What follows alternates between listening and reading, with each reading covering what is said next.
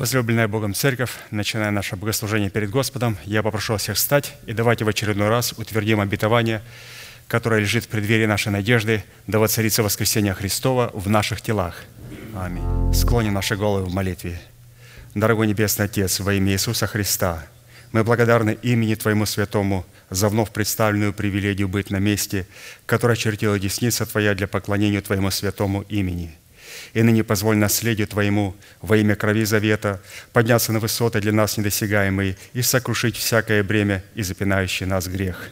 Во имя Иисуса Христа да будут прокляты на этом месте, как и прежде, все дела дьявола, болезни, нищета, преждевременная смерть, демоническая зависимость, всевозможные страхи, фобии, депрессии, разрушения, косность, невежество – все это да отступит от шатров святого наследия Твоего – и ныне встань, Господи, на место покоя Твоего, Ты и ковчег могущества Твоего, и да облекутся святые Твои спасением Твоим. Дай нам больше от Духа Твоего, пропитай нас Духом Твоим святым, позволь нам найти светлое лицо Твое. Мы благодарны Тебе, что это служение представлено в Твои божественные руки, и мы молим Тебя, продолжай вести его, как и прежде, рукою сильною и превознесенную. Великий Бог, Отец, Сын, Дух Святой. Аминь. Садись, пожалуйста. Евангелие Матфея, глава 5, 45 и 48 стихи. «Да будете сынами Отца вашего Небесного, ибо Он повелевает солнцу своему восходить над злыми и добрыми и посылает дождь на праведных и неправедных. И так будьте совершенны, как совершен Отец ваш Небесный». Название этой проповеди было дано «Призванный к совершенству», то есть Бог, оказывая в своем распоряжении, имеет свое солнце и свои облака, наполненные влагою, которые Он посылает по своим намерениям. И у Него намерения разные. Одни намерения для сосудов милосердия и совершенно другие намерения для сосудов гнева. И это обетованная заповедь, то есть быть совершенными, как Отец Небесный. Это не предложение, это не альтернатива, это не насмешка Господа Иисуса над нами. Он не шутил.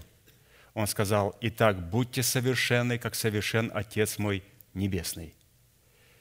Эта обетованная заповедь написана у евангелиста Матфея и представлена нам в серии проповедей пастыря Аркадия, является наследием святых всех времен и адресована эта заповедь Христом сугубо своим ученикам. А поэтому люди, не признающие над собой власти человека, посланного Богом, к наследию этой заповеди, не предложения или альтернативы, а заповеди никакого отношения не имели и навряд ли уже когда-либо смогут иметь. Мы остановились на назначении праведности Божьей в сердце человека, выраженной в способности обличения своей сущности в святую или же в избирательную любовь Бога. Вот где это записано, Колоссянам 3 глава, 14-15 стихи. «Более же всего облекитесь в любовь, которая есть совокупность совершенства. И да владычествует в сердцах ваших мир Божий, к которому вы и призваны в одном теле, и будьте дружелюбны. Исходя из данного изречения, владычество мира Божьего или же праведности Божьей в наших сердцах возможно только при одном условии, если Его святая избирательная любовь будет пребывать в наших сердцах, и мы будем облечены в избирательную любовь Бога. И характер избирательной любви Бога представлен Духом Святым в Писании – 2 Петра 1, 2, 8 в достоинстве семи неземных качеств. Это добродетель, рассудительность, воздержание, терпение, благочестие, братолюбие и любовь. И мы слышали, что каждое из семи достоинств плода добродетели содержит в себе характеристики всех других достоинств, так как они проистекают друг из друга, дополняют друг друга, усиливают друг друга и поддерживают истинность, подтверждают истинность друг друга – Данные достоинства являются нравственными совершенствами и эталонами, присущими естеству Бога, дарованные нам через Христа и в который мы с вами призваны обогатиться. А вот в найти, войти в наследование данных достоинств мы можем только через принятие Святого Духа, как Господа и Господина нашей жизни и послушание нашей вере, вере Божьей.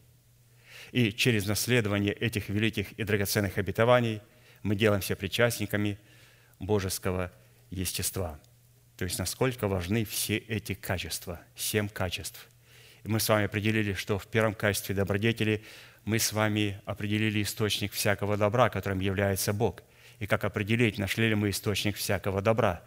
Это определяется через то, сумел ли человек найти узкие врата в достоинстве доброй жены, избранного Богом остатки жены невесты Агнца. Если человек не находится в церкви, которая является избранным Богом остатком, то такой человек так и не определился, что такое зло, а что такое добро. Вот так Бог определяет. Вот так Бог определяет. Ну, мы с вами определились, и мы нашли, что такое добро, вошли в это добро в лице избранного Богом остатка в Церкви Божьей. Второе нам предлагается, конечно же, рассудительность, где мы должны согласиться не с тем, что мы называем добром и что мы называем злом – Потому что если у каждого из нас спросить, как ты думаешь, это хорошо или плохо? Я думаю, что это хорошо. Нет, это плохо, кто-то скажет мы будем друг другу противоречить, несмотря на то, что мы сидим в одном собрании, слышим одни и те же проповеди, но на один вопрос мы все по-разному ответим. Поэтому необходимо согласиться со вторым качеством рассудительности, что у Бога есть учение, представленное в уме Христовом, и этот ум Христом, Христов неплохо бы было положить в, свой, в свое сердце, и потом этим умом Христовым, представленным в формате учения, обновлять свою душу, свое мышление, и потом, разумеется, ее исповедовать. Поэтому рассудительность – это согласиться с тем, что Бог через свои уста, через своего благовестника называет добром и что называет злом. Потом приходим к воздержанию. Наконец-то мы узнали, что такое зло что такое добро, и теперь необходимо воздерживаться, то есть отвергать то, что называется злом, и избирать то, что Бог называет добром. Далее терпение. Избрав то, что Бог называет добром – Бог повелевает нам смотреть на Него и ожидать исполнения увиденного в духе, в терпении. Это обязательное качество. иногда хочется получить даром, иногда хочется получить исцеление сейчас, прямо сейчас. Мы подходим к пастырю, чтобы он помолился. Зачем? Я не хочу терпеть. Мне неприятно, мне больно, мне неприятно. Я хочу это решить очень быстро, даром. Пускай возложит руки, пускай горячо помолится, призовет Господа.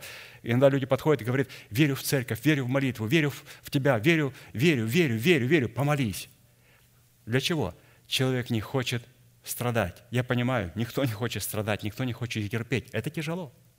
Но вот здесь пастырь очень интересно показал, что все те обетования, и особенно обетования, которые живут в преддверии надежды, его можно получить только ожидая в терпении и смотря на осуществление ожидаемого в своей жизни. То есть все берется через терпение – потому что терпение – это одно из качеств Бога, а Бог хочет, чтобы мы были похожи на Него. Поэтому даже исцеление Бог хочет, чтобы мы получили через формат терпения. Конечно же, хотелось бы исцелиться моментально, с возложением рук. Бог иногда это делает, как исключением. Но та церковь, которая сделала ставку на восхищение, на встречу с Господом Иисусом, она каким-то образом, ну, невеста, ну, должна быть похожа на своего жениха. И это качество. Четвертое – терпение – мы терпим, что, ожидая того, что Бог нам показал и назвал добром, и ожидаем исполнения увиденного в духе, и называем несуществующее в физическом мире как уже существующее. Благочестие. В этом качестве мы продолжаем с вами освещать свое посвящение. То есть освящение требуется а, в каждом аспекте нашего служения обязательно. Не просто я осветился и посвятил себя Господу, и теперь Господь меня использует. Если мы через освящение не будем сохранять свое посвящение, то такой венец у человека будет восхищен. Именно освящение нашего посвящения позволит нам сохранить наш венец. И, конечно же, все это вводит нас в атмосферу братолюбия, в которой человек приходит из состояния смерти в состояние жизни. И когда он переходит, то он входит в тронную царя царей Господа господствующих, где происходит коронация любви Агапы, и он становится обладателем всех совершенств и выводится а, к жениху а, в чертоге, из чертогов своих. Но чтобы выйти из чертогов, надо же облечься в это все. Итак, избирательная любовь Бога, выраженная в семи неземных достоинствах и характеристиках, ничего общего не имеет и не может иметь с природой толерантной человеческой любви, исполненной эгоизма, порока, корости и непостоянства – и в отличие от толерантной и эгоистической любви человека, избирательная святая любовь Бога отличается тем, что она наделена палящей ревностью Бога, Его всеведением, Его абсолютной мудростью, которую никоим образом невозможно использовать в своих порочных, корыстных, эгоистических целях. В силу этого именно сила избирательной святой любви Божией Агапы в формате семи неземных достоинств призвана разрушить державу смерти в нашем теле и на ее месте воцарить воскресение Христова в наших телах и облечь наши тела в воскресение Христова в лице нашего нового человека. Итак, нам необходимо было ответить на четыре классических вопроса, которые поставил пастырик, и на которые он сам, разумеется, отвечает. Первое. Это что говорит Писание о происхождении природной сущности братолюбия, которую мы призваны показывать в своей вере – то есть это мы сейчас разбираем вот шестое качество. Второе – братолюбие. Второе – какое назначение в показании нашей веры призвано выполнять любовь Божия Агапы в атмосфере братолюбия. Третье – какие условия необходимо выполнять, чтобы получить силу показывать в своей вере братолюбие. И четвертое – вот по каким признакам следует испытывать себя на предмет показания в своей вере братолюбия. Итак, мы с вами остановились на вопросе третьем. Какие условия необходимо выполнить, чтобы получить способность показывать в своей вере формат любви Божьей, исходящий из атмосферы братолюбия. То есть, вот сколько стоит братолюбие? Вот как показывать его? Какие условия необходимо выполнить, чтобы явить вот эту атмосферу братолюбия? И первая составляющая для того, чтобы создать атмосферу братолюбия, следующая. Первая составляющая условия, дающая способность показывать вере любовь Божию агапы в атмосфере братолюбия, является структура порядка Царства Небесного. То есть первая цена, в которой мы с вами сможем являть братолюбие, является порядок Божий или же структура порядка Царства Небесного. Мы с вами об этом говорили, лишь вкратце я скажу, что Христос везде и всегда, или же Господь преследует порядок Божий. Когда Он сотворил нас, мы сотворены в полном божественном порядке. У нас есть тело, дух, душа. Три департамента. В этих трех департаментах стоят свои престолы. И мало того, что они находятся в полном порядке между собой, у них гармония между, должно быть, духом, душою и телом. Эта же гармония, это же порядок есть в Церкви Божьей, в атмосфере теократического служения.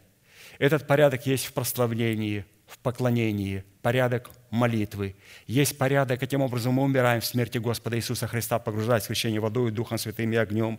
Есть порядок, когда мы рождаемся – свыше, и когда рождаемся от воды, от духа и рождаемся к престолу, везде существует определенный божественный порядок. Есть порядок каким образом брать обетование, которое лежит в преддверии надежды. Есть обетование, или же есть порядок Божий везде, во всем творении, в космосе, везде существует полный божественный порядок. Но когда в церкви беспорядок, то, разумеется, а, под вопросом стоит, когда мы смотрим на окружающую среду, почему и люди этого мира притыкаются, когда они говорят, что люди, которые в церкви ведут себя неадекватно и говорят, что наш Бог является Творцом, они смотрят по сторонам, на горы, на, на, на планеты, на космос, на закаты, на восходы, на точность, на облака, на равновесие, на гармонию, на классику, на журчание, а, э, на шум водопадов, на ручей. Они смотрят и говорят, мы не можем понять, этот Творец, они ему поклоняются и являются его детьми – может быть, это пародия какая-то на детей. Такого быть не может. Как вот, вот эта личность, которая сделала все это, пребывает здесь, где происходит э, беснование. Конечно же, его там нет. Апостолы говорили очень строго. Они говорили, синагога сатаны. Очень просто. У нас их называют баптисты, пятидесятники, харизматы и так далее. Апостолы говорили просто синагога сатаны. Почему? Потому что в церкви должна быть та же атмосфера, которую мы видим во всем творении, та же красота, та же гармония, тот же порядок. И тогда это будет церковь Христова, а не синагога сатаны. Итак, первая составляющая цены, чтобы была у нас атмосфера братолюбия, в церкви должен быть полный божественный порядок. Иисус, когда собирал с ним множество людей, что Он делал? Он говорил, пожалуйста, посадите все эти тысячи людей рядами – по 50 человеками, говорит Иисус. Если бы это были американцы, мы посадили их, это евреи, они приходят большими семьями. Как их делить? Он говорит, поделите и посадите их четко, рядами, ровно, по 50 человек. Они часами тысячи людей рассаживали рядами по 50 человек. Христос ждал, пока они рассадят. Для чего надо было садить рядами по 50? Вот как в служении у нас стоят ряды, и чтобы было по 50 человек для того, чтобы создать атмосферу, в которой бы мог действовать Дух Святой. 50 – это Пятидесятница, или же где Дух Святой чувствует себя Господом и Господином, так как он будет сейчас проповедовать, и он будет являться тумимом, Словом Божьим, то он должен создать атмосферу для Духа Святого в этих 50 рядах, или же создать порядок Божий, который олицетворяет эту атмосферу Божью, в которой Дух Святой может преподавать Слово, вкладывать Слово в наши сердца и открывать эти слова в нашем сердце. Поэтому порядок – это очень важная и первая составляющая. Вторая составляющая, на которой мы сегодня с вами продолжаем останавливаться и стоим, звучит следующим образом. Итак, вторая составляющая условия, дающая право показывать своей вере любовь Божию и агапу в атмосфере братолюбия, состоит в способности вести отношения друг с другом в границах завета соли, что на практике означает являть в братолюбии святость. То есть мы поговорим о святости, которая находится в завете соли. Есть святость, которая пребывает в завете крови. Это святость Христа. Почему завет крови? Это не моя кровь, это кровь Его, кровь Господа Иисуса Христа. И это Его святость. Он говорит, дорогой мой, встретимся в завете соли. А там что, Господи? Там будет моя святость, но которую Ты будешь показывать, Ты будешь проявлять. Потому что когда мы родились свыше, как мы родились свыше? Мы родились свыше через воскресение Христова. Благодатью мы спасены – и сие не от нас, это Божий дар, это Божий дар, это Божий подарок нам. Мы родились не смертью, а воскресением Христа. Но почему-то смерть всегда стоит рядом с воскресением. Зачем? Потому что когда мы рождаемся свыше, через воскресение Иисуса Христа, мы получаем жизнь. Теперь жизнь, слово «жизнь», должна трансформироваться в слово «воскресение». Если жизнь, которую мы получили, не станет воскресением, мы теряем ее. На небеса не заходит жизнь. На небеса заходит воскресение. Чтобы перейти из жизни воскресение, необходимо пройти через смерть, через крещение водой, Духом Святым и огнем. Поэтому, святые, если мы родились свыше и думаем, что мне гарантировано все, когда мы родились свыше, свыше мы получили формат жизни, который должен трансформироваться в формат воскресения, или же пустить оправдание в оборот, полученное даром, как залог, и приобрести праведность Божию в нас. Итак, здесь будет говориться сегодня о святости, которая пребывает где? В завете соли. Где? В завете соли. В завете соли. То есть Господь ведет подготовку своего избранного народа. Итак, Марка 9, 49, 50. «Ибо всякий огнем осолится, и всякая жертва солью осолится. Соль – добрая вещь, но если соль не солона будет, чем вы ее поправите? Имейте в себе соль, и мир имеете между собой. То есть очень интересно, если вы слышали, и мы слушали внимательно изучение, когда пастор говорил, вот эта способность соли, вот эта фраза «солью осолится и огнем осолится», что огонь, оказывается, не обжигает, а что огонь тоже осаливает. Слово «осаливается» освещает. Солью осветиться, огнем осветиться. Солью осолится, огнем осолится, солью осветиться, огнем осветиться. Вначале мы солью что делаем? Осаливаемся, освещаем себя, сажаем ветхого человека в тюрьму, не даваем ему распространяться в себе. Для чего? Чтобы потом огнем осолиться или же огнем осветиться, который никого не сдерживает, а огонь уничтожает все. Но вначале невозможно быть уничтоженным огнем, невозможно осолиться огнем, если мы не осолимся солью. Поэтому соль – добрая вещь, и она поначалу сдерживает врага внутри нас, а потом через огонь уничтожает врага внутри нас – нам необходимо было ответить на четыре вопроса, говоря о святости, которая пребывает где? В завете соли. Где? В завете соли. Что в завете соли пребывает святость? Святость, которая обнаруживает себя в нас. Святость Божия – это не моя святость, это святость Его, но просто я начинаю ее идентифицировать, то есть обнаруживая себе, являть ее мы начинаем в себе. Итак, вопрос первый. Что из себя представляет святость любви Божьей, исходящая из атмосферы братолюбия в функциях завета соли? То есть дать ей определение. Второе. Какое назначение призвано выполнять святость любви Божьей, исходящей из атмосферы братолюбия в функциях завета соли? Ее назначение. Третье. Какую цену необходимо заплатить, чтобы являть плод святости в показании любви Божьей, обнаруживающейся в атмосфере братолюбия в функции завета соли? То есть какая у нее цена? И по каким признакам следует испытать самого себя, например, того, что мы действительно показываем в отношениях друг с другом плод святости, где функции завета соли – то есть признаки, что мы имеем святость, где в завете соли. В определенном формате мы уже рассмотрели определение первое, свойства святости, а посему сразу обратимся к ее назначению. Но прежде чем мы это сделаем, давайте в кратких словах приведем суть определений святости, которая пребывает в завете соли. То есть мы с вами прошли во вторник, но здесь пастырь, э, я когда вот эти э, принтовал, он говорит, что надо это повторить снова. И он в очень таких кратких а, семи пунктах снова возобновляет наше мышление, напоминает нам, что же такое является святостью, той святостью, которая пребывает где? В завете соли. Итак, первое. Быстренько пройдем и перейдем потом ко второму. Назначение святости. Зачем нужна нам святость? Но сначала надо определить ее, что такое святость, а потом поговорим, зачем она нам нужна. Первое. Святость Бога в любви Божией определяется в нашем сердце идентификацией личности Бога. То есть святость помогает нам увидеть в себе Бога. Ну, прекрасно. Святость человека в отношениях со святым Богом определяется идентификацией его происхождения от святого семени слова истины, относящим его к роду святого Бога и делающим его способным освящаться и творить правду. Исайя 5, 15, 16 и преклонится человек, и смирится муж. Так, подождите, я четвертую страничку. Вот, вы знаете, что я вот, вот так, давайте так. Откровение 22, 11. Перелистнул странички. Ну, не, не переживайте, не волнуйтесь, я э, человек наблюдательный. Далеко от остановки не уедем. Итак, мы начинаем определять в нашем сердце э, личность Бога, Его праведность. Откровение 22, 11. Неправедный пусть еще делает неправду, нечистый пусть еще сквернится, праведный да творит правду еще, и святой да освящается еще. То есть здесь Господь говорит о том, что мы должны обнаружить себе эту святость.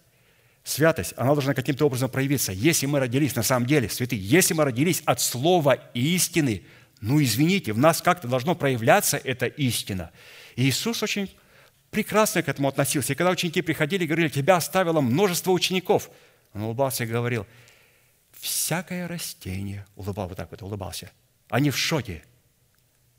Катастрофа, коллапс. Все оставили тебя. Нас осталось только 12. Катастрофа, банкротство. Он улыбался и говорил, дорогие мои, всякое растение, которое не Отец мой насадил, исторгнется. Как определить? По добрым делам. Потому являем ли мы святость а, в завете соли. Как его являть? Однажды спросили его, Иисус, как являть святость в завете соли? Какие надо творить добрые дела? Он говорил, а вот доброе дело. Примите того, кто пришел во имя Бога. Посланника Божия примите. Вот доброе дело, с чего начинается. И они все под подряд начали а, свой тест этот, а, как говорится, не, не проходить, не принимали его. И поэтому он с легкостью говорил, вот именно отношение к нему, к Иисусу, он через это моментально определял, что это растение не отец насадил.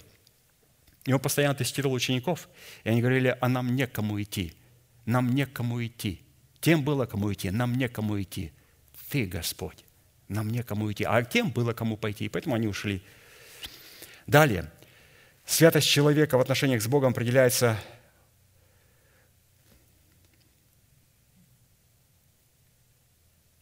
Да. Святость Бога в избирательной любви Божьей определяется в нашем сердце в защите Его суверенных прав от незаконных посягательств всякой твари на святую любовь Бога.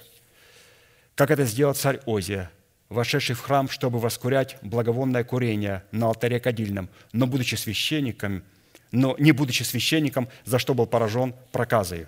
И здесь пастор очень интересно показал, что в то время, когда вот умер вот этот царь Озия, а, в это время Господь стал говорить с Исаией и очистил уста у Исаи. Оказывается, этот царь Озия олицетворял а, мышление или же душу, субстанцию разума пророка Исаии, которая не прошла через смерть, его интеллект.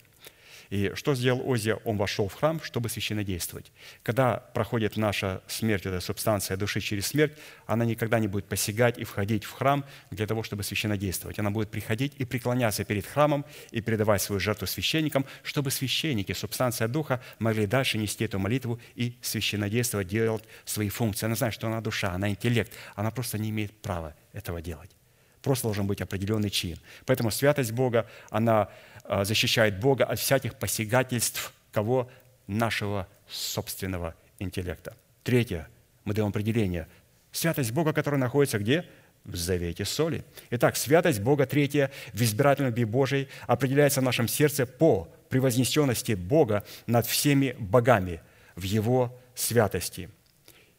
Исход 15.11. Кто, как Ты, Господи, между богами? Кто, как Ты, величествен, святостью, досточтим хвалами, Творец чудес? И теперь, есть у меня эта святость, святость человека в отношениях с Богом определяется в его отношении к святой любви Бога. Да не будет у тебя иных богов, или же иного Бога, и не поклоняйся Богу чужому. Псалом 80, 10. Вот так, когда у меня нет других богов, то тогда Господь, как Бог, за большую букву, превозносится в моей жизни. Четвертое.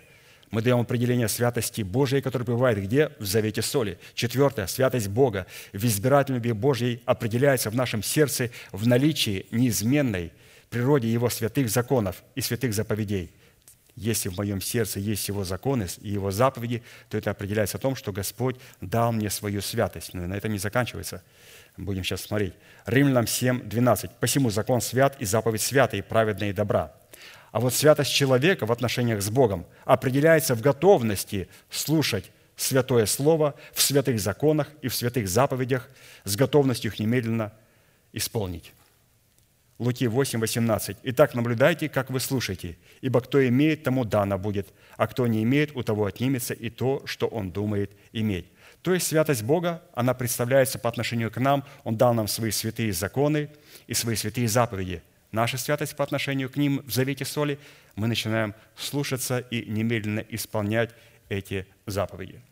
Пятое. Напомню, что мы говорим и даем определение святости Божией, которая пребывает в завете соли. Пятое. Святость Бога в избирательной любви Божьей определяется в нашем сердце в превозношении правосудия Божия, которое обнаруживает себя в явлении правды Бога, то есть превознести правосудие Божие в своей жизни. Исайя 5, 15, 16.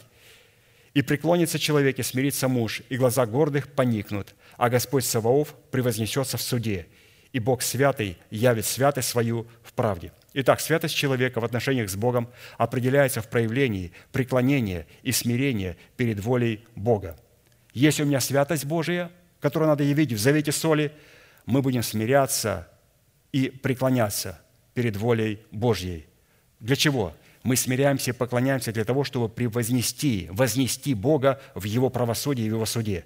И если мы, мы, вы, я, он, она, сможет превознести через смирение – через смирение, через смирение, через смирение и преклонение перед Ним сможем превознести Его в Его правосудии, в Его суде. Господь сказал, «Я вознесу вас в свое время». Иакова 4,10. «Смиритесь перед Господом, и вознесет вас». Для чего смиритесь? Чтобы превознести Его в правосудии. И Он говорит, если вы превознесете меня в правосудии через смирение, то я вознесу вас в свое время.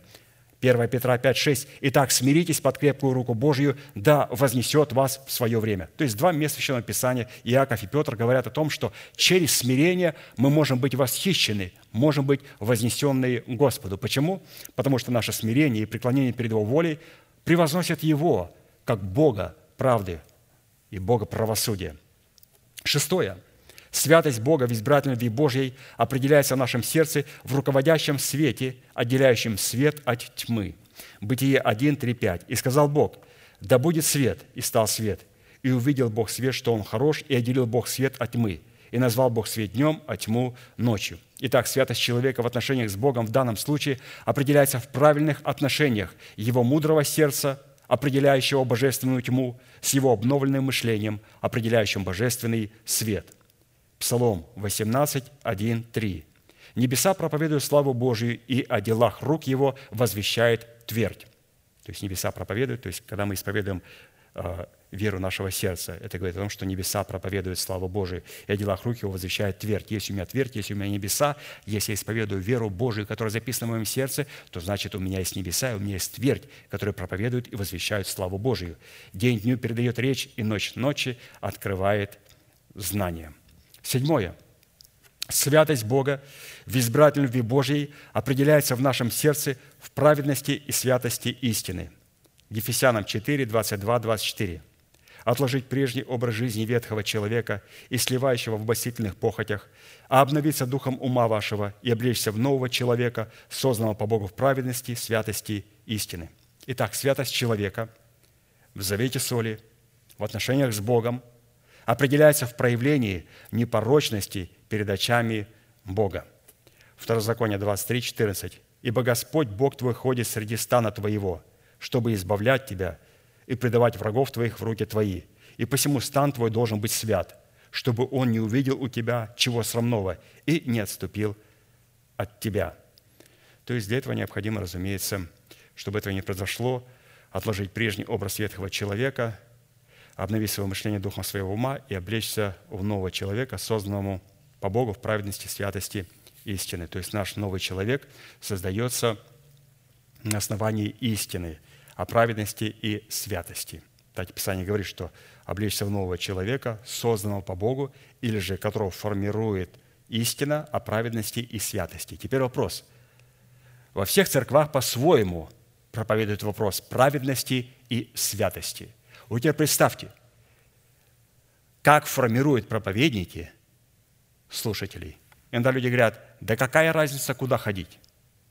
Самое главное – Господа любить. Нет, это правильно. Но мы должны понимать, что когда мы сидим и часами проводим, слушая человека, что тот человек, которого мы слушаем, он формирует моего духовного человека, что мой духовный человек принимает свои функции на основании истины, истины о праведности и истины о святости. И если мне этот человек, не посланный Богом, самозванец или самовыдвиженец, или же большинством голосом, был поставлен, вы, мы он формирует внутреннего человека, святые. Проповедники через истину должны формировать внутреннего человека. Почему? Потому что Писание говорит, что он, мы облечемся в нового человека, который создан, формируется в праведности святости через истину, в истине. Что касается истины, она формирует человека. Она формирует человека, формирует его внутреннего человека. И теперь представьте, если вот человека облечь в то, что у него сформировалось в духе. Иногда будет очень страшная картина. Очень страшная картина. Это будет мерзкая религиозная личность, похожая на дьявола. И он удивится и скажет, Боже мой, что это такое? Кто это? Что это? Он говорит, это, вот это то, что в течение многих лет формировали проповедники. Поэтому человек должен вначале сказать, кого я слушаю, задать вопрос. Потом, что я слушаю. И третье, как я слушаю. Я для себя остановился только на третьем. Как я слушаю я уже получил ответ для себя. Кого я слушаю? Человека Божия. Что я слушаю?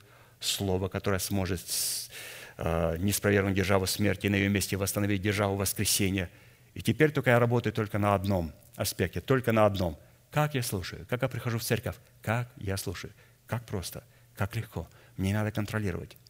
А в других церквах, вы когда придете, они так, кто говорит, что говорит, а потом как слушают, и то есть, ну это, это страшно.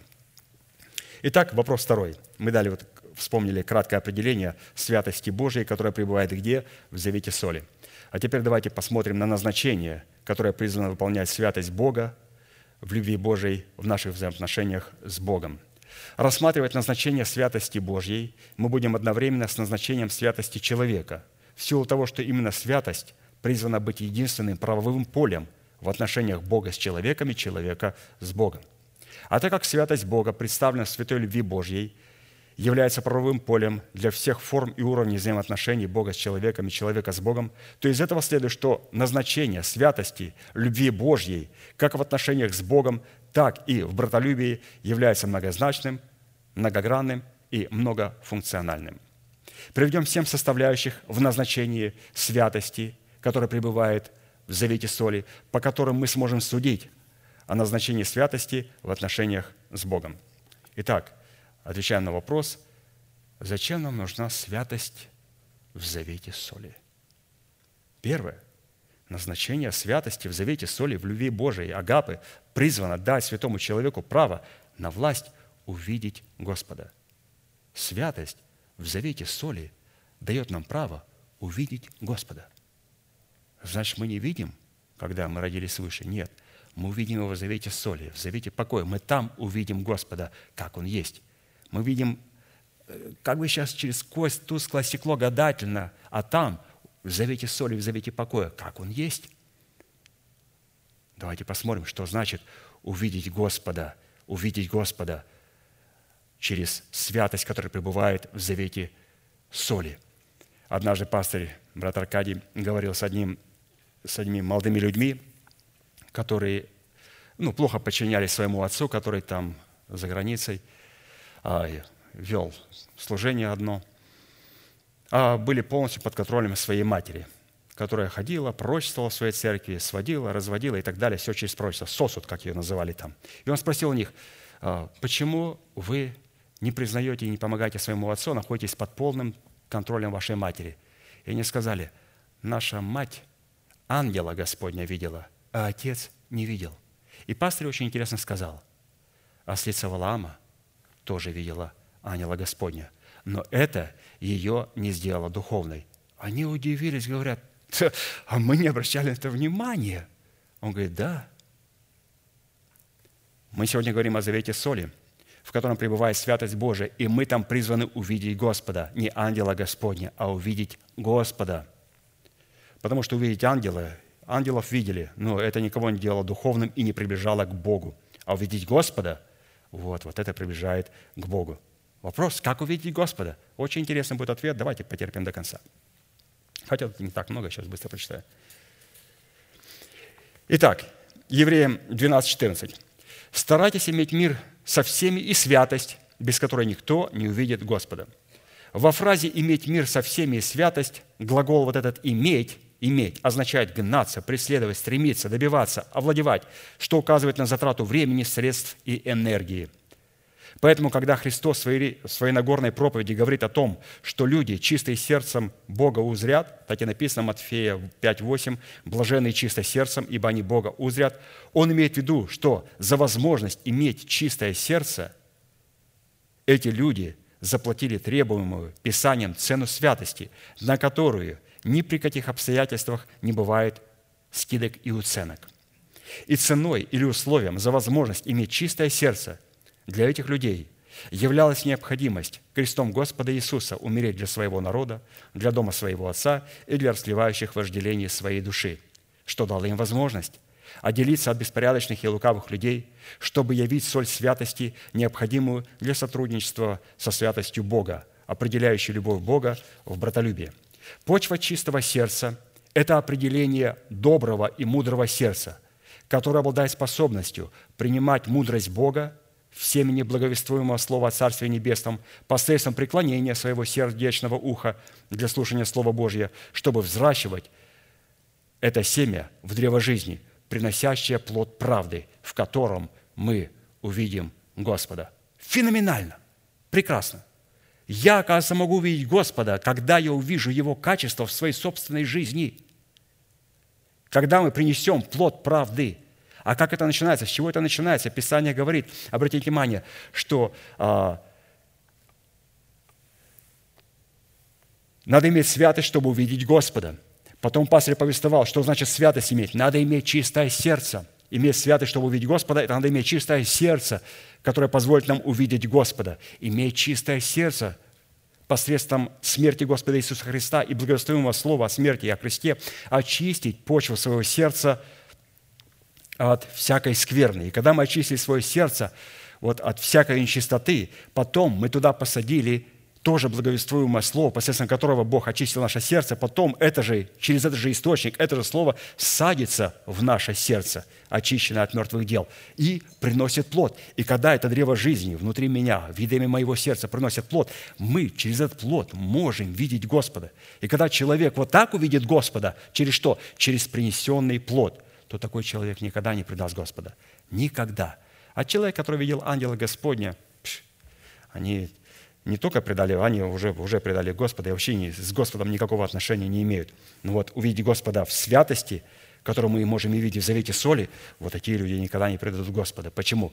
Потому что они увидят Его в принесенном им плоде правды, когда оправдание через смерть Господа придет в формат правды. Второе – мы говорим о назначении святости Божией в завете соли. Зачем она нам нужна? Второе. Она призвана служить для человека, заключившего с Богом завет мира клятвенным удостоверением, что он исполнит все то, что он обещал. То есть Бог в этой святости, в завете соли, открывает для нас свою клятву. Он исполнит все то, что Он нам обещал через благовествуемое слово. Псалом 88, 36. Господь говорит, «Однажды я поклялся святостью Моею, солгу ли Давиду? Бог клялся святостью. Здесь пастор говорит, обратите внимание, Бог при заключении с человеком завета мира клянется своим высшим достоинством, которым является его святость.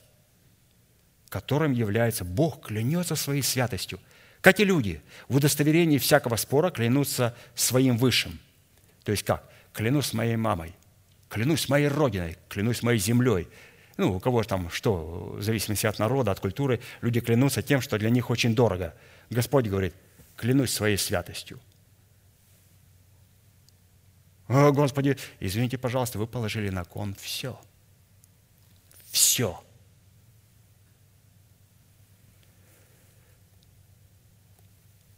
Он говорит, мало того, клянусь растерзанной плоти моего сына и пролитой кровью.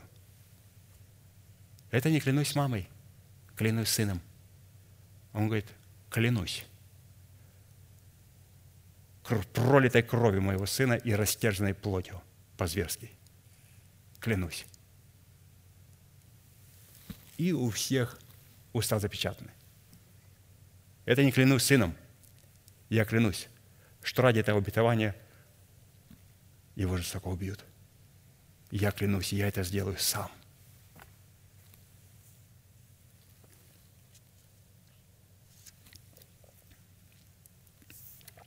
Евреям 6, 16, 20. Люди клянутся высшим, ну что для них выше, мама, родина, земля, и клятва в удостоверение оканчивает всякий спор их. Посему и Бог, желая преимущественнее показать наследникам обетования непредложенной своей воли, употребил посредство клятву, тоже поклялся, дабы в двух непредложенных вещах, в которых невозможно Богу солгать, твердое утешение имели мы, прибегшие взяться за предлежащую надежду, которая для души есть как бы якорь безопасный и крепкий и входит во внутреннейшую завесу, куда предтечью за нас вошел Иисус, сделавшись первосвященником навек по чину Мелхиседека. Итак, две непреложные вещи – идентифицирующий неизменность божественной святости, которой поклялся Бог, это кровь креста Христова, внесенная пред лицо Бога во святилище нашего сердца, и ломимое тело Христова, внесенное во святилище нашего сердца на золотом столе хлебов предложения. То есть Писание говорит, что он поклялся всем тем, что вносилось в храм. То есть не то, что находилось в храме, а то, что вносилось в храм. А в храм что носилось? Кровь жертвенного животного и также хлебы, которые олицетворяли для нас ломимое тело Господа Иисуса Христа. Эти вещи вносились, и они зашли туда перед нами, предтечью до нас, для того, чтобы мы имели надежду, что Господь поклялся. Он не просто поклялся Сыном, Он поклялся Его растерзанным телом и Его кровью, что Он это сделал для нас, ради нас. Вот посмотрите, как Захария, а, отец Иоанна Крестителя, благодарит Бога за эту клятву, а, которой он клялся Аврааму, но которая была открыта в Сыне Иисусе Христе, который должен быть за нас, быть распятым и умереть, потому что он стал клятвой за нас. Бог поклялся, чтобы дать нам это обетование. Луки 1, 67, 75. «И Захарий, отец его, Иоанна Крестителя, исполнился Святого Духа и пророчествовал, говоря, «Благословен Господь Бог Израилевых, что посетил народ свой и сотворил избавление ему, и воздвиг рог спасения нам в доме Давида, отрока своего». То есть сотворил избавление, то есть искупил нас через жертву, которым является рог спасения в доме Давида, отрока своего. Как возвестил устами бывших от века святых пророков своих, что спасет нас от врагов наших и от руки всех ненавидящих нас, сотворит милость с отцами нашими и поменет святой завет свой, клятву, завет свой, поменет завет свой. То есть мы говорим о святости, которая бывает где? В завете соли. Господь говорит, я вспомню завет свой, ту клятву, где? В завете соли, который клялся он Аврааму, отцу нашему, дать нам, служить Ему в святости и правде перед Ним во все дни жизни нашей. Поэтому Господь вот поклялся, и здесь Он говорит, что эту клятву Он исполнил. И обратите внимание, что здесь отец Иоанна Крестителя благословляет Господа Иисуса и называет его избавителем, искупителем, то есть жертвенным агнцем, который избавит. Почему? Потому что Господь вспомнил свой завет и вспомнил свою клятву. Вспомнил свою клятву, это то есть, как Христос сказал, «Я иду, чтобы исполнить все то, что написано обо мне в свитке». Он не пришел для того, чтобы воскрешать исцелять, помогать, благотворить. Он пришел для того, чтобы исполнить то, что написано о нем в свитке. О нем в свитке было написано – что Бог поклялся твоей плотью, растяженной и твоей кровью. И поэтому, когда он близко подходил, он начал ужасаться, ужасаться и ужасаться. И ученики его понимали все меньше, меньше и меньше. То есть многие вещи можем понимать только в завете соли, потому что именно вот это клятвенное обетование, клятвенное обещание Бога, оно открывая себя в силе там, в завете соли и в завете покоя. Третье. Назначение святости в любви Божией призвано наделить нас правом на власть, воздавать славу, честь и благодарение сидящему на престоле, живущему во веки веков, следующими словами. Откровение 4, 8, 11. «И каждая из четырех животных имела по шести крыл вокруг, и внутри они исполнены очей, и ни днем, ни ночью не имеют покоя, взывая, «Свят, свят, свят Господь Бог Вседержитель, который есть, который был, есть и грядет». И когда животные воздают славу и честь и благодарение сидящему на престоле, живущему в веки веков, тогда 24 старца падают перед сидящим на престоле и поклоняются живущему во веки веков, и полагают венцы свои перед престолом, говоря, «Достоин Ты, Господи, принять славу и честь и силу, ибо Ты сотворил все, и все по Твоей воле существует и сотворено». Образ этого видения выраженного в формате аллегории, показывает в четырех живых существах, представленных в четырех хуревимах – и в 24 старцах избранный Богом остаток в лице жены невесты Агнца. То есть это вот, вот это, кажется, олицетворяет для нас жену-невесту Агнца. Четыре животных и два четыре старца. Итак, обращая на то, что мы прочитали, слово «грядет» во фразе «Свят, свят Господь Бог, Вседержитель, который есть, который был, есть и грядет», указывает на тот фактор, что клятвенное обетование Бога, в которых Он клялся своей святостью, Он исполнит – он исполнит. То есть они связаны с будущим. Вот это слово «он был», то есть он сделал, пообещал то, что он пообещал, он сделал, он есть, он исполняет сегодня свое слово, и он исполняет свою клятву, он грядет. То есть он исполнит эту клятву, он грядет для своих святых, которые явят святость в завете соли. То есть это обетование связывает нас с будущим.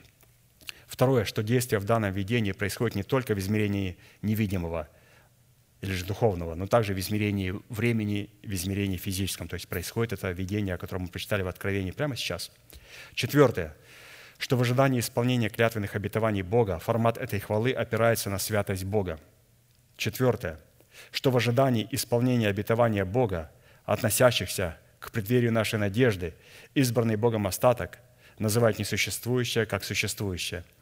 И пятое – в поклонении Богу, избранный Богом остаток, в полагании своих венцов перед Богом, демонстрирует перед лицом Бога структуру божественного порядка в Его святой теократии. То есть мы признаем за Ним первенство, и мы полагаем перед Ним свои венцы.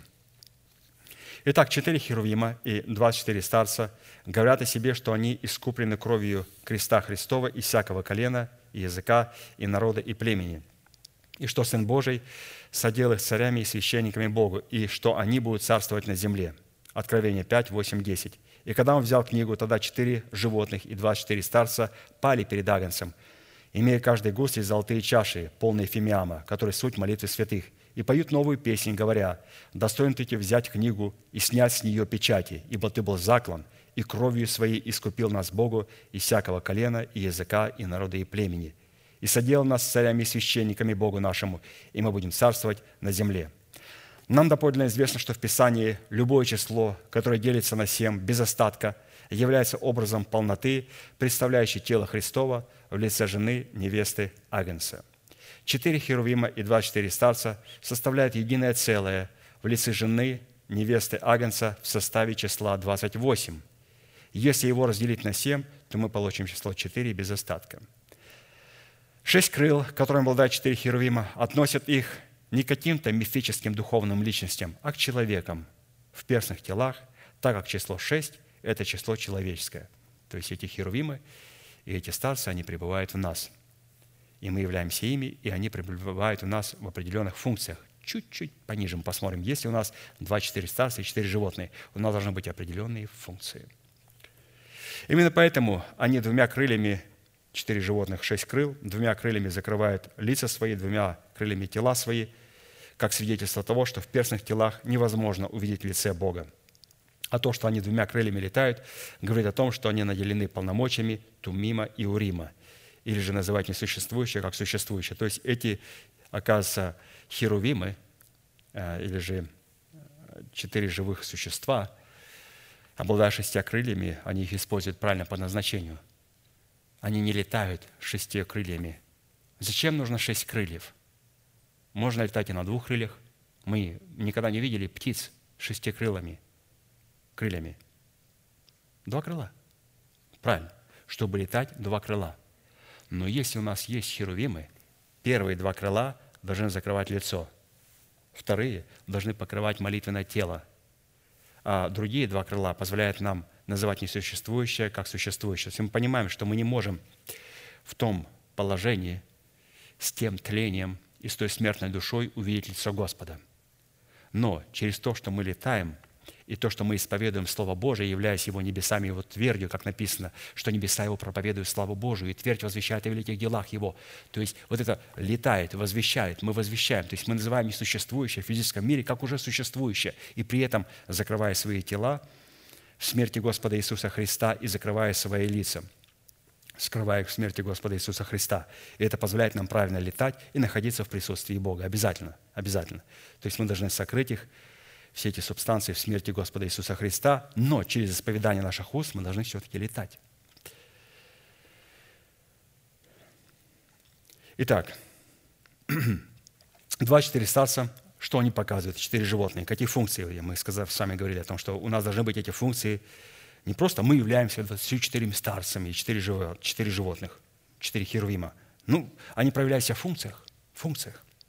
Итак, два четыре старца показывают власть Власть чего? Власть мудрости. Власть мудрости в вынесении приговора справедливого суда, который наделен избранный Богом остаток в лице жены невесты Агнца. В то время как образ четырех херувимов, в них показана сила, которой наделена жена невеста Агнца, чтобы приводить в исполнение приговор суда, вынесенный 24 старцами. Итак, 24 старца внутри меня, они сидят на престолах, и они обладают властью, властью или же мудростью выносить приговор. А четыре херувима силу имеют приводить этот приговор в исполнение. То есть и та, и та субстанция нам нужна.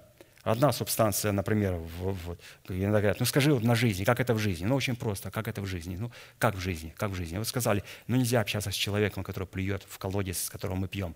Ну нельзя. И два четыре субстанции говорят, нельзя. И четыре животных говорят, не протягивай ему руку, не общайся, отойди в сторону, не приглашай его Э, на свой бизнес-аппойтмент, не приглашай его. Это делают четыре животных. Те старцы говорят, нельзя. А четыре животных дают нам силу не протянуть этому руку. И когда человек протягивает руку, у него нету ни того, ни другого. Но когда человек говорит, нельзя, и четыре животных говорят ему, дают силу, вот эти четыре херувима, не протягивай, освещайся, отделяйся, не соприкасайся, то это будет победа. То есть мы говорим, иногда говорят, покажи мне, пожалуйста, в жизни, где эти 24 старца и 4 животных. Вот, пожалуйста, в жизни, в элементарном а, примере.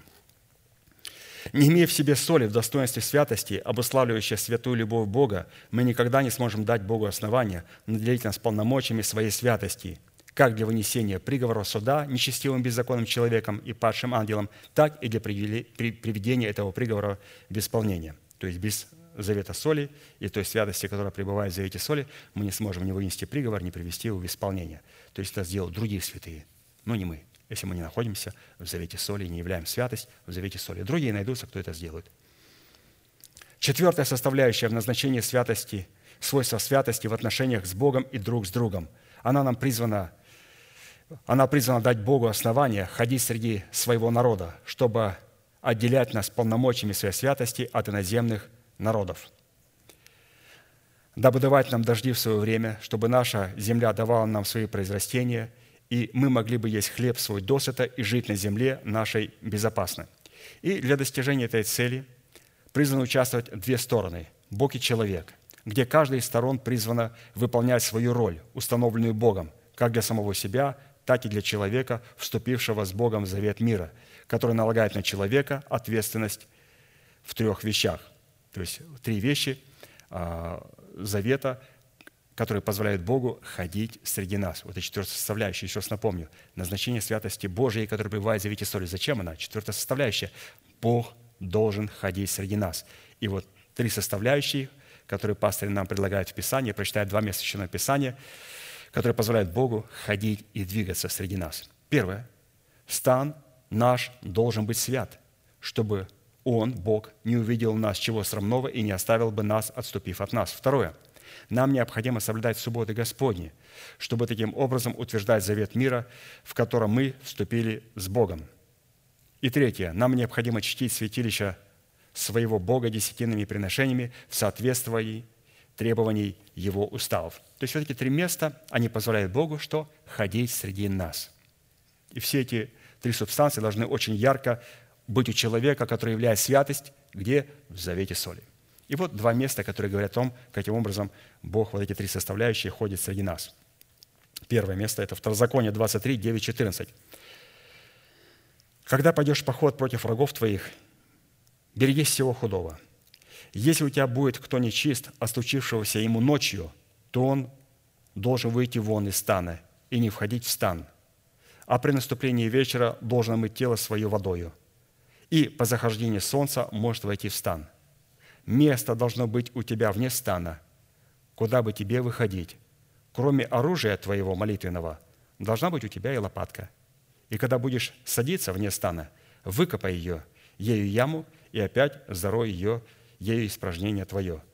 Ибо Господь Бог твой ходит среди стана твоего, чтобы избавлять тебя и предавать врагов твоих в руки твои. А посему стан твой должен быть свят, чтобы Он, Господь, не увидел у тебя чего срамного и не отступил от тебя». Еще одно дополнительное место Писания, представляющее требования исполнения которых призвано дать Богу основания избавлять нас от врагов наших и ходить среди нас, и быть нашим Богом и нашим, чтобы мы были Его народом. Это Левитам 26, 2.12, читаю выборочно. «Субботы мои соблюдайте, и святилище мое чтите. Я Господь. Если будете поступать по уставам моим, и заповеди мои будете хранить и исполнять их, то я дам вам дожди в свое время, и земля даст произрастения свои, и будете есть хлеб свой досыта, и будете жить на земле вашей безопасно.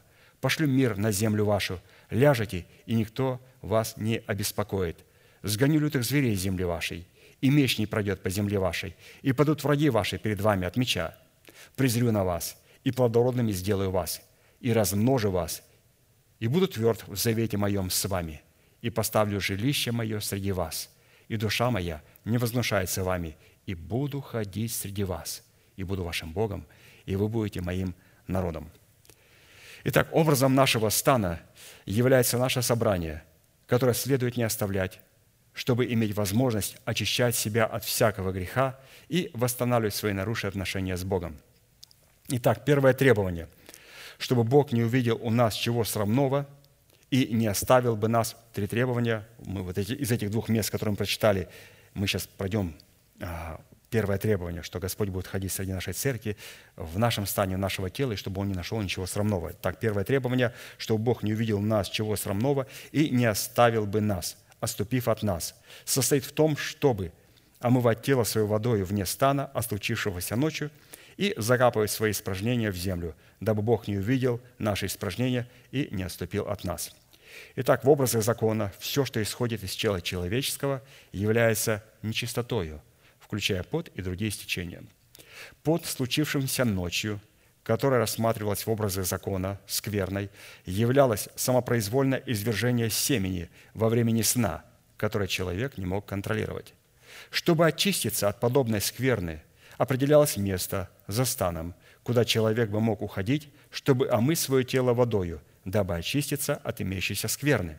С одной стороны, в духовном понимании наши слова являются семенем либо истины, либо лжи, в зависимости от источника их происхождения. А с другой стороны, наши слова являются рулевым управлением, которое управляют нами, как штурвал корабля, которым направляется корабль среди любых противных ветров. Под образом испражнения, которое необходимо было закопать в землю, имеющейся при себе лопаткой, следует рассматривать любой, на наш взгляд, доброе дело, но которое исходит из побуждений плоти. Место, избираемое вне стана для омовения нечистоты и для закапывания испражнений, это образ Голгофы, на который Сын Божий был распят за наши грехи. То есть Он вышел за стан – неся наши грехи, наше поругание, всю нашу скверну, Он вышел за стан и всю эту мерзость пригвоздил ко кресту, взяв ее в себя. По-другому ее никак не вынесешь за стан. Надо взять ее на себя и показать вне стана отношение Отца вот ко всем к этим нечистотам. И обратите внимание, отец не выбрал никого. Он говорит, я выберу моего сына. Я выбрал моего сына для того, чтобы вам показать на моем сыне, как я смотрю на ветхого человека и на все то, что исходит из плоти человеческой. Я не буду вас трогать, я вас люблю, я буду вас благословлять, но я изуродую своего сына. Чтобы мы могли понять, как Бог смотрит на скверну, и что мы должны просто... А, Писание предлагает нам вот выйти за стан.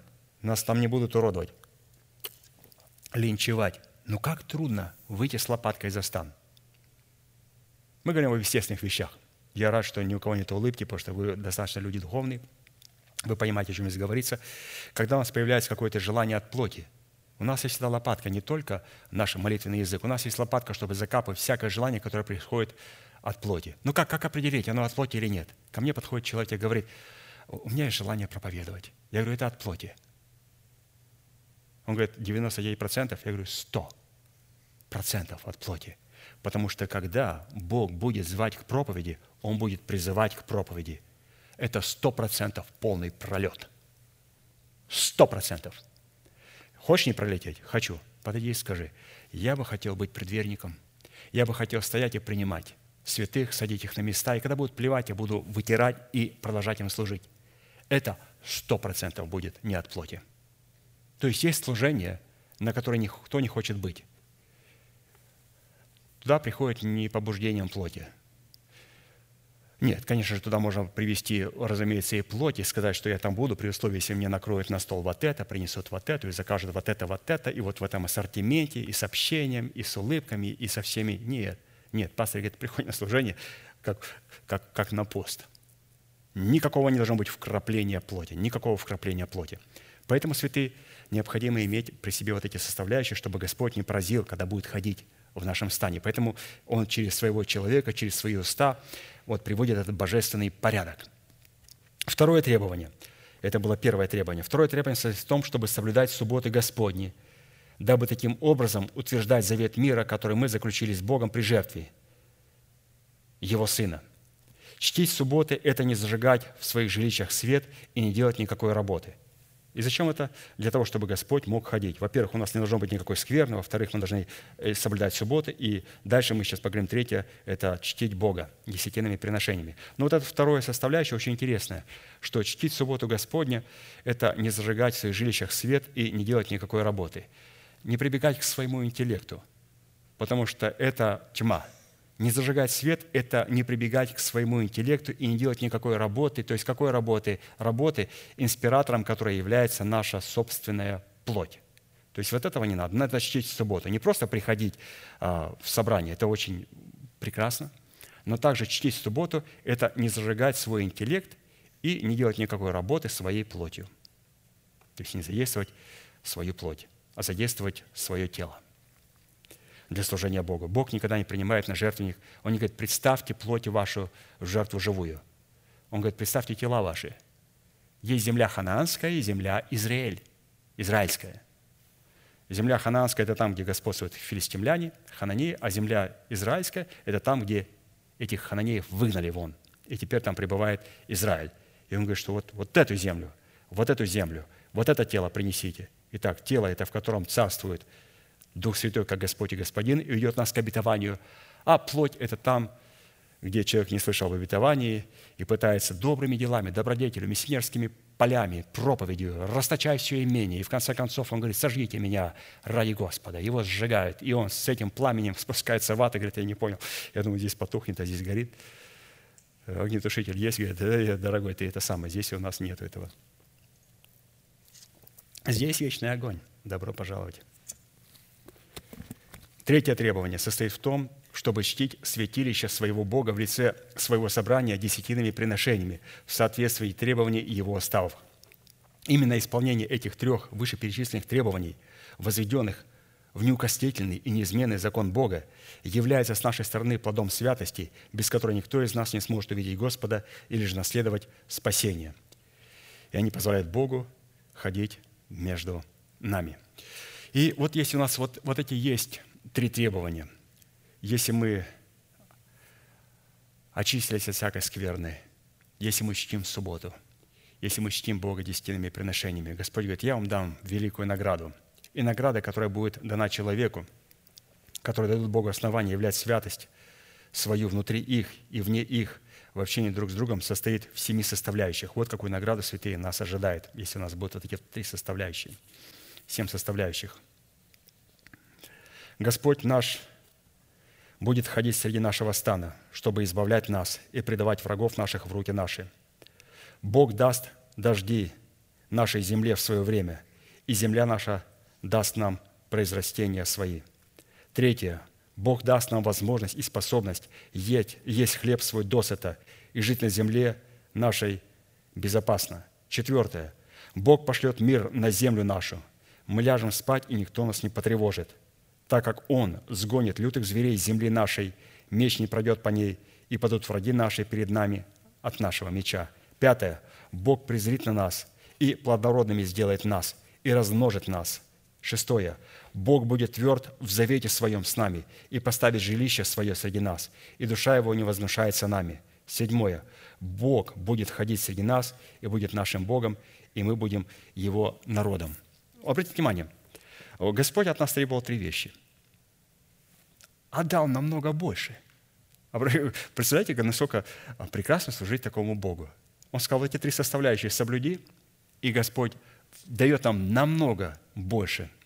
И давайте, у нас есть немножко времени, мы перейдем вот к первой составляющей, награды нашей, если мы позволим завете соли являть святость Божию, и будем воздерживаться от этой всей скверны и чтить Бога в Его субботе. Итак, первая составляющая Наше воздаяние состоит в том, что Господь, Бог наш, будет ходить среди нашего стана, чтобы избавлять нас и предавать врагов наших в руки наши. Насколько нам уже известно под образом стана, в котором Господь будет ходить, чтобы избавлять нас от врагов наших и предавать их в наши руки, является собрание святых, во главе которого стоит человек, облеченный Святым Духом в полномочии отцовства Бога. Когда это есть, Бог называет этого станом Божьим. И этого нету, он называет синагогой сатаны. Испытывать же такого человека на причастность представлять отцовство Бога следует по его нравственному состоянию и по его проповеди, содержащей в себе полноту начальствующего учения Христова, призванной разрушить державу смерти в нашем перстном теле и на месте ее воздвигнуть державу жизни.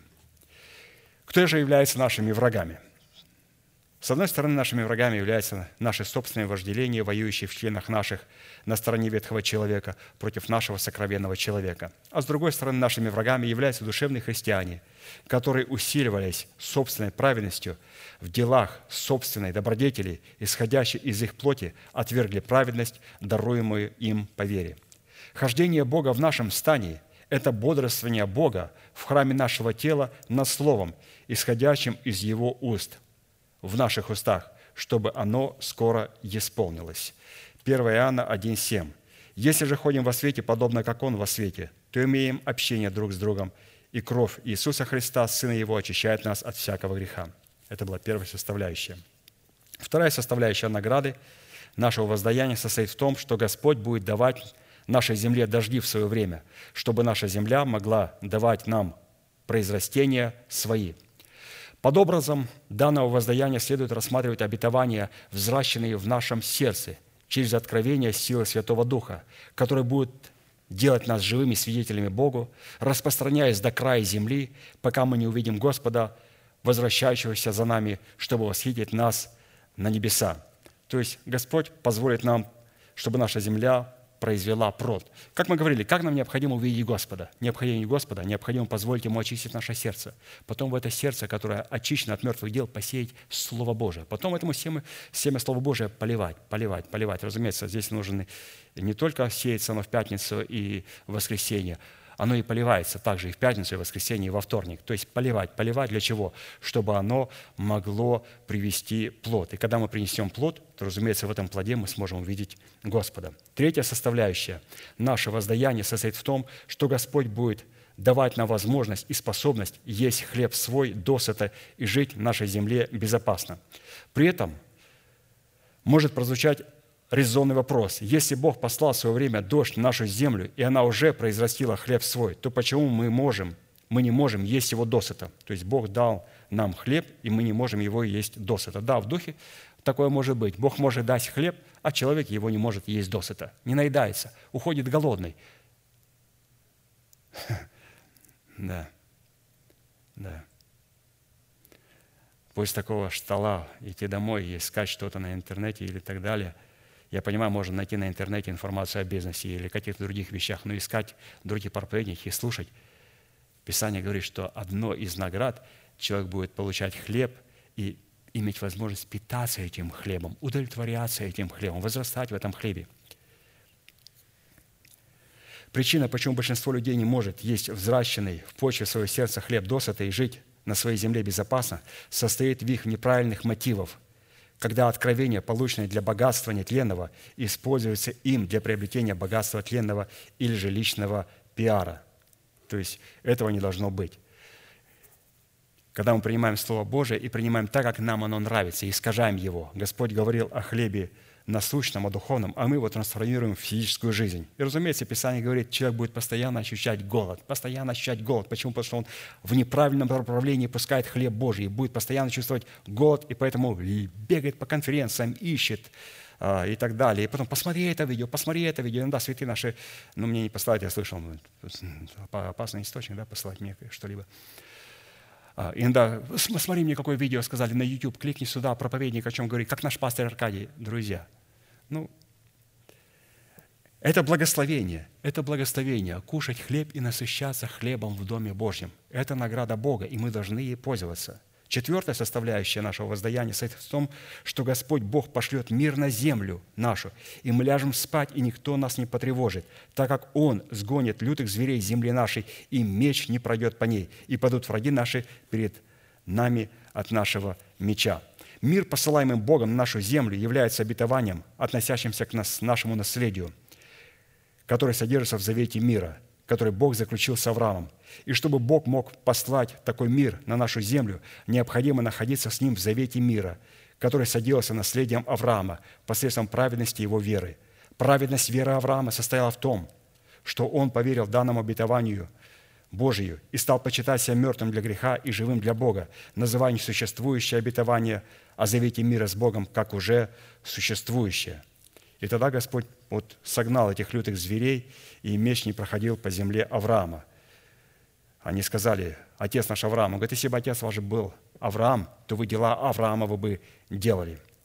Ну, отец ваш дьявол. Он так говорил иудеям – Поэтому если у нас на самом деле будет э, отец Авраам, и мы будем делать то, что делал он, и смотреть на то, что смотрел он, и называть несуществующее как существующее, почитать себя мертвыми для греха, живыми же для Бога, Господь сказал, Господь, я буду среди вас, и это ваша награда. Пятая составляющая нашего воздаяния состоит в том, как Бог презрит на нас и плодородными сделает нас, и размножит нас. Исайя 51, 1, 8. Послушайте меня, стремящиеся к правде, ищущие Господа. Взгляните на скалу, из которой вы сечены, из глубину рва, из которого вы извлечены. Посмотрите на Авраама, отца вашего, и на Сару, родившую вас. Ибо я призвал его одного, и благословил его, и размножил его. Так Господь утешит Сион, утешит все развалины его, и соделает пустыни его, как рай – и степь его, как сад Господа. Радость и веселье будет в нем, славословие и песнопение. Послушайте меня, народ мой, и племя мое, преклоните ухо ко мне, ибо от меня произойдет закон, и суд мой поставлю в свет для народов.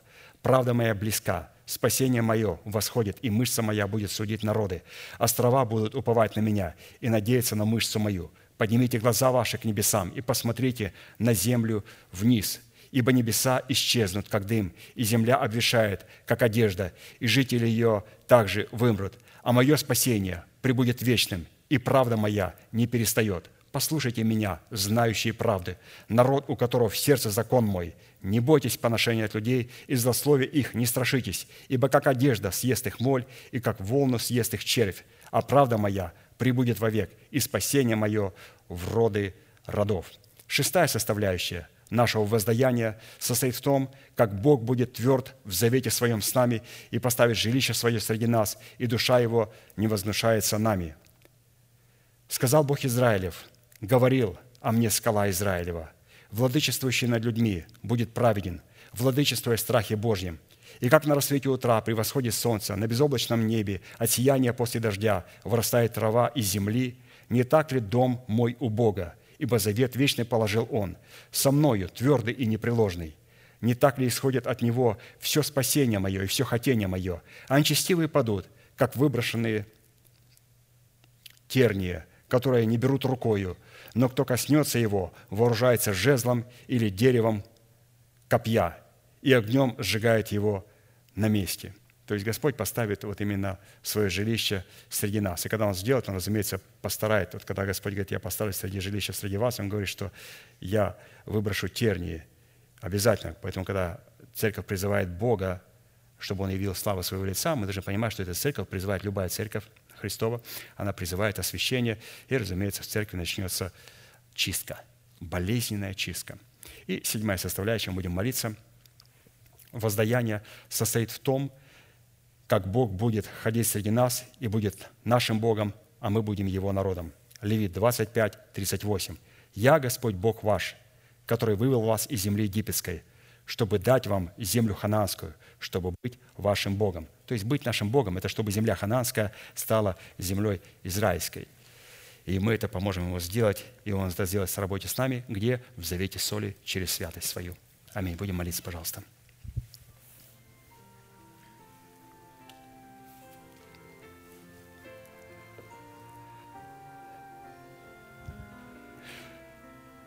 Дорогой Небесный Отец, во имя Иисуса Христа мы благодарим Тебя за великую привилегию находиться на месте, которое очертила десница Твоя для поклонения Твоему святому имени.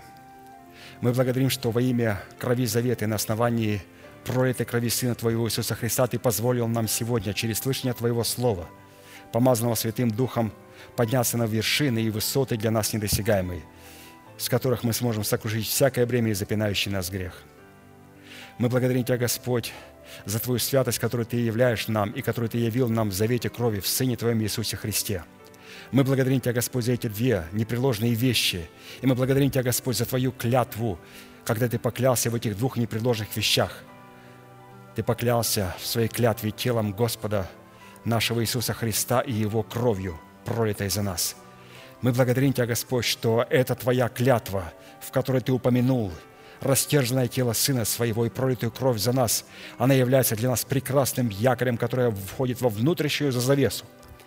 И это, Господь, есть прекрасный якорь, который держит, Господь, нас и удерживает и утверждает нас в Тебе. И мы благодарны Тебе, Господь, за Сына Твоего Иисуса Христа и за то, что Ты смог излить свою любовь, Божью Агапы, через Сына Твоего Иисуса Христа и Духа Святого, который позволил Ему и помог Ему вознестись на крест.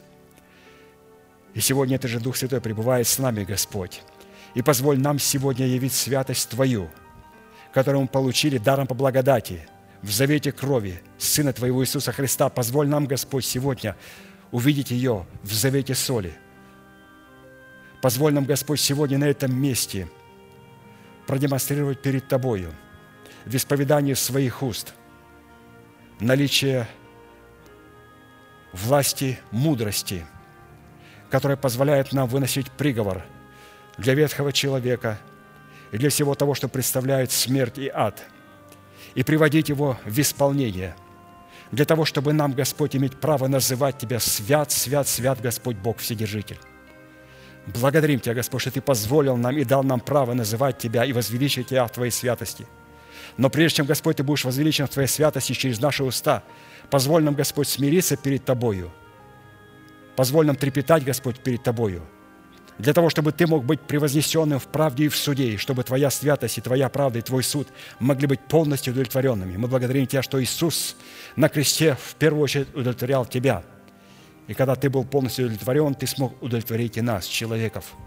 Позволи нам, Господь, в этой святости удовлетворить Тебя и удовлетворить Тебя, Твою святость, и Ты яви, Господь, нам свою милость, и яви нам награду в своей личности. Ты сказал Аврааму, Авраам, я Твоя награда. И мы, Господь, хотим эту награду. Мы хотим, Господь, чтобы то обетование, которое Ты положил в преддверии надежды, чтобы Ты сокрыл ее в себе и дал нам ее вместе с Тобою. И мы получим эту награду в лице Твоего Сына Иисуса Христа, когда встретимся с Ним на небесах. Поэтому благодарим Тебя, Господь, что наша награда являешься Ты, жених. Наша награда, Господь, есть Ты. Наше воздаяние, Господь, есть Ты. Наша цель, Господь, есть Ты. через Сына Твоего Иисуса Христа и в Сыне Твоем Иисусе Христе Ты сделал нас, Господь, доступными этой награды.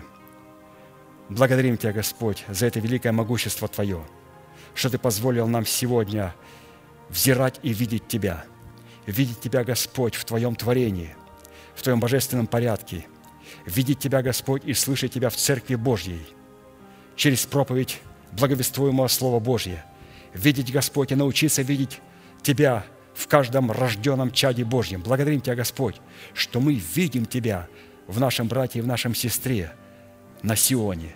И это не позволяет нам огорчать их и обижать их. И это не позволяет нам, Господь, сохранять никакой обиды, никакого коварства, никакого подозрения. Наши сердца чистые. Почему? Потому что мы, Господь, увидели Тебя – мы увидели Тебя, Господь, в Твоем Слове, мы увидели Тебя во святых, мы увидели Тебя в церкви. И мы, Господь, по милости Твоей хотим увидеть Тебя и в себе. Поэтому, Господь, позволь нам сегодня через Слово Божие продолжать очищать нашу землю и продолжай сеять туда Твое семя. И мы молим Тебя, Господь, чтобы то древо жизни, которое произрастает в нас, чтобы оно принесло плод, и чтобы в этом плоде мы могли увидеть Тебя – и чтобы ангелы и творения Божие, которые вникают в церковь, могли увидеть Тебя в этом взращенном и принесенном плоде. Ты дал им великую привилегию видеть Тебя в церкви Твоей. И Ты дал нам не меньшую привилегию видеть Тебя в Своем Духе – видеть Тебя в своих словах, видеть Тебя в своих поступках, видеть Тебя в своих манерах, видеть Тебя в своих одеждах, видеть Тебя в своих мыслях, видеть Тебя в своих мотивах. Ты сказал, что ты позволишь нам узрить Тебя, потому что чистые сердцем узрят Тебя. И святость Твоя позволит нам, Господь, узрить Тебя. Мы истинно познали, Господь, что Ты отвечаешь помазаннику Твоему со святых Твоих небес. И мы молим Тебя, как земля жаждущая, как святые, которые жаждут не просто услышать новое откровение, новое слово, а как святые, которые нуждаются, и сердце, которое готово к принятию Твоего откровения. Того откровения, Господь, которое будет посеяно в наше сердце и которое послужит нам и даст нам способность быть облеченными в это Слово. Мы благодарим Тебя, Господь, что мы можем слышать то Слово, которое формирует нашего внутреннего человека – наше мышление, наши поступки. Мы благодарим Тебя, Господь, за ту истину, которую мы слышим через Твоего помазанника, которая формирует нашего сокровенного человека, в которого мы будем облечены. И мы, Господь, успокаиваемся в Тебе. Мы успокаиваемся, Господь, потому что истина о праведности и истина о святости – которую мы слышим, оно успокаивает, Господь, нашего внутреннего человека, и он удовлетворен. И он возрастает, принося плод и прославляя Бога в принесенном плоде. Мы благодарим Тебя, Господь, за это слово, и мы молим Тебя. Продолжай изливать на нас, Господь, свои потоки. Твой последний дождь, который приготовит нас и Церковь Твою Божию к царскому покосу – и приготовить нас ко встрече с Тобою. Мы в очередной раз, Господь, хотим утвердить, чтобы держава смерти в наших телах была шумом не спровергнута в преисподнюю, и на ее месте да воцарится воскресение Христова, и чтобы та жизнь, которую мы приняли даром по благодати, могла стать воскресением в нашей жизни, потому что на небеса не войдет ничто преданное скверне, лжи, мерзости – мы все это, Господь, оставляем здесь, на земле, с землей, которую Ты сожжешь огнем в свое время. И мы, Господь, сегодня все это оставляем здесь. Мы благодарим Тебя, Господь, за Твою милость и за Твое могущество в Твоем Слове и в Духе Святом, пребывающем на этом месте. Наш великий Бог, Отец и Дух Святой. Аминь. Отче наш, сущий на небесах, да святится имя Твое, да придет царствие Твое, да будет воля Твоя и на земле, как и на небе. Хлеб наш насущный подавай нам на каждый день, и прости нам долги наши, как и мы прощаем должникам нашим.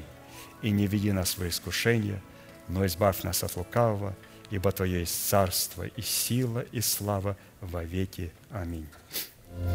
Закончим нашей неизменной манифестацией. Могущему же соблюсти нас от падения и поставить пред славою Своею непорочными в радости, единому, премудрому Богу, Спасителю нашему, через Иисуса Христа, Господа нашего, слава и величие, сила и власть прежде всех веков, ныне и во все веки. Аминь.